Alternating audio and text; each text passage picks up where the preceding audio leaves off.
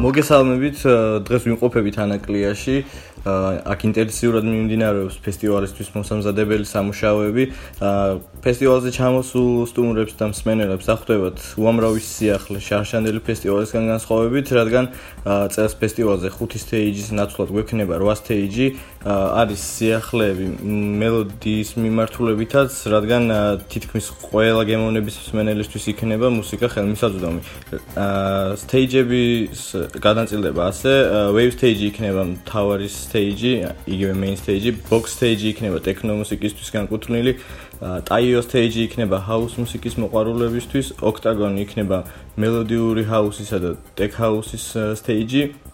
ასევე სიახლე არის sunset view stage, რომელიც chill out მუსიკისთვის იქნება განკუთვნილი. როგორც შარშანდელ ფესტივალზე წელსაც იქნებიან hip-hop-ის წარმომადგენლები წარმოდგენილი ფესტივალზე Beats and Rhymes and the Live stage-ზე, Tribalis stage იქნება psytrance მუსიკის მოყვარულებისთვის და საბოლოოდ Castle იქნება after party stage, რომელიც განთავსებული იქნება კუნძულზე. რაც შეეხება ბილეთის ფასს, დღეს მოიმატა ბილეთის ფასმა და საბოლოო ფასი ამჟამად არის one hundred seventy dollar მულტიპასისთვის. ასევე ფესტივალის ტერიტორიაზე სრულად იმოქმედებს cashless სისტემა, რომელიც უზრუნველყოფს ფესტივალზე მარტივ გადახდებს. ფესტივალზე ასევე იმოქმედებს cashless სისტემა, როგორც შარშანდელ ფესტივალზე.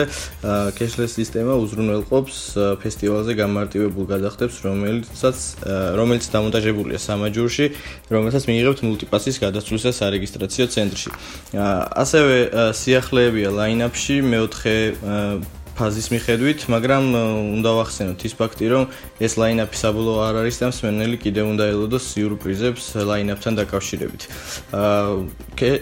Eco-Waves იმართება Exit-ის კოლგის ქვეშ, რომელიც two thousand fourteen და two thousand seventeen წლის საუკეთესო ევროპული ფესტივალი გახდა და ხარდაჭერილია Check in Georgia-ს მიერ.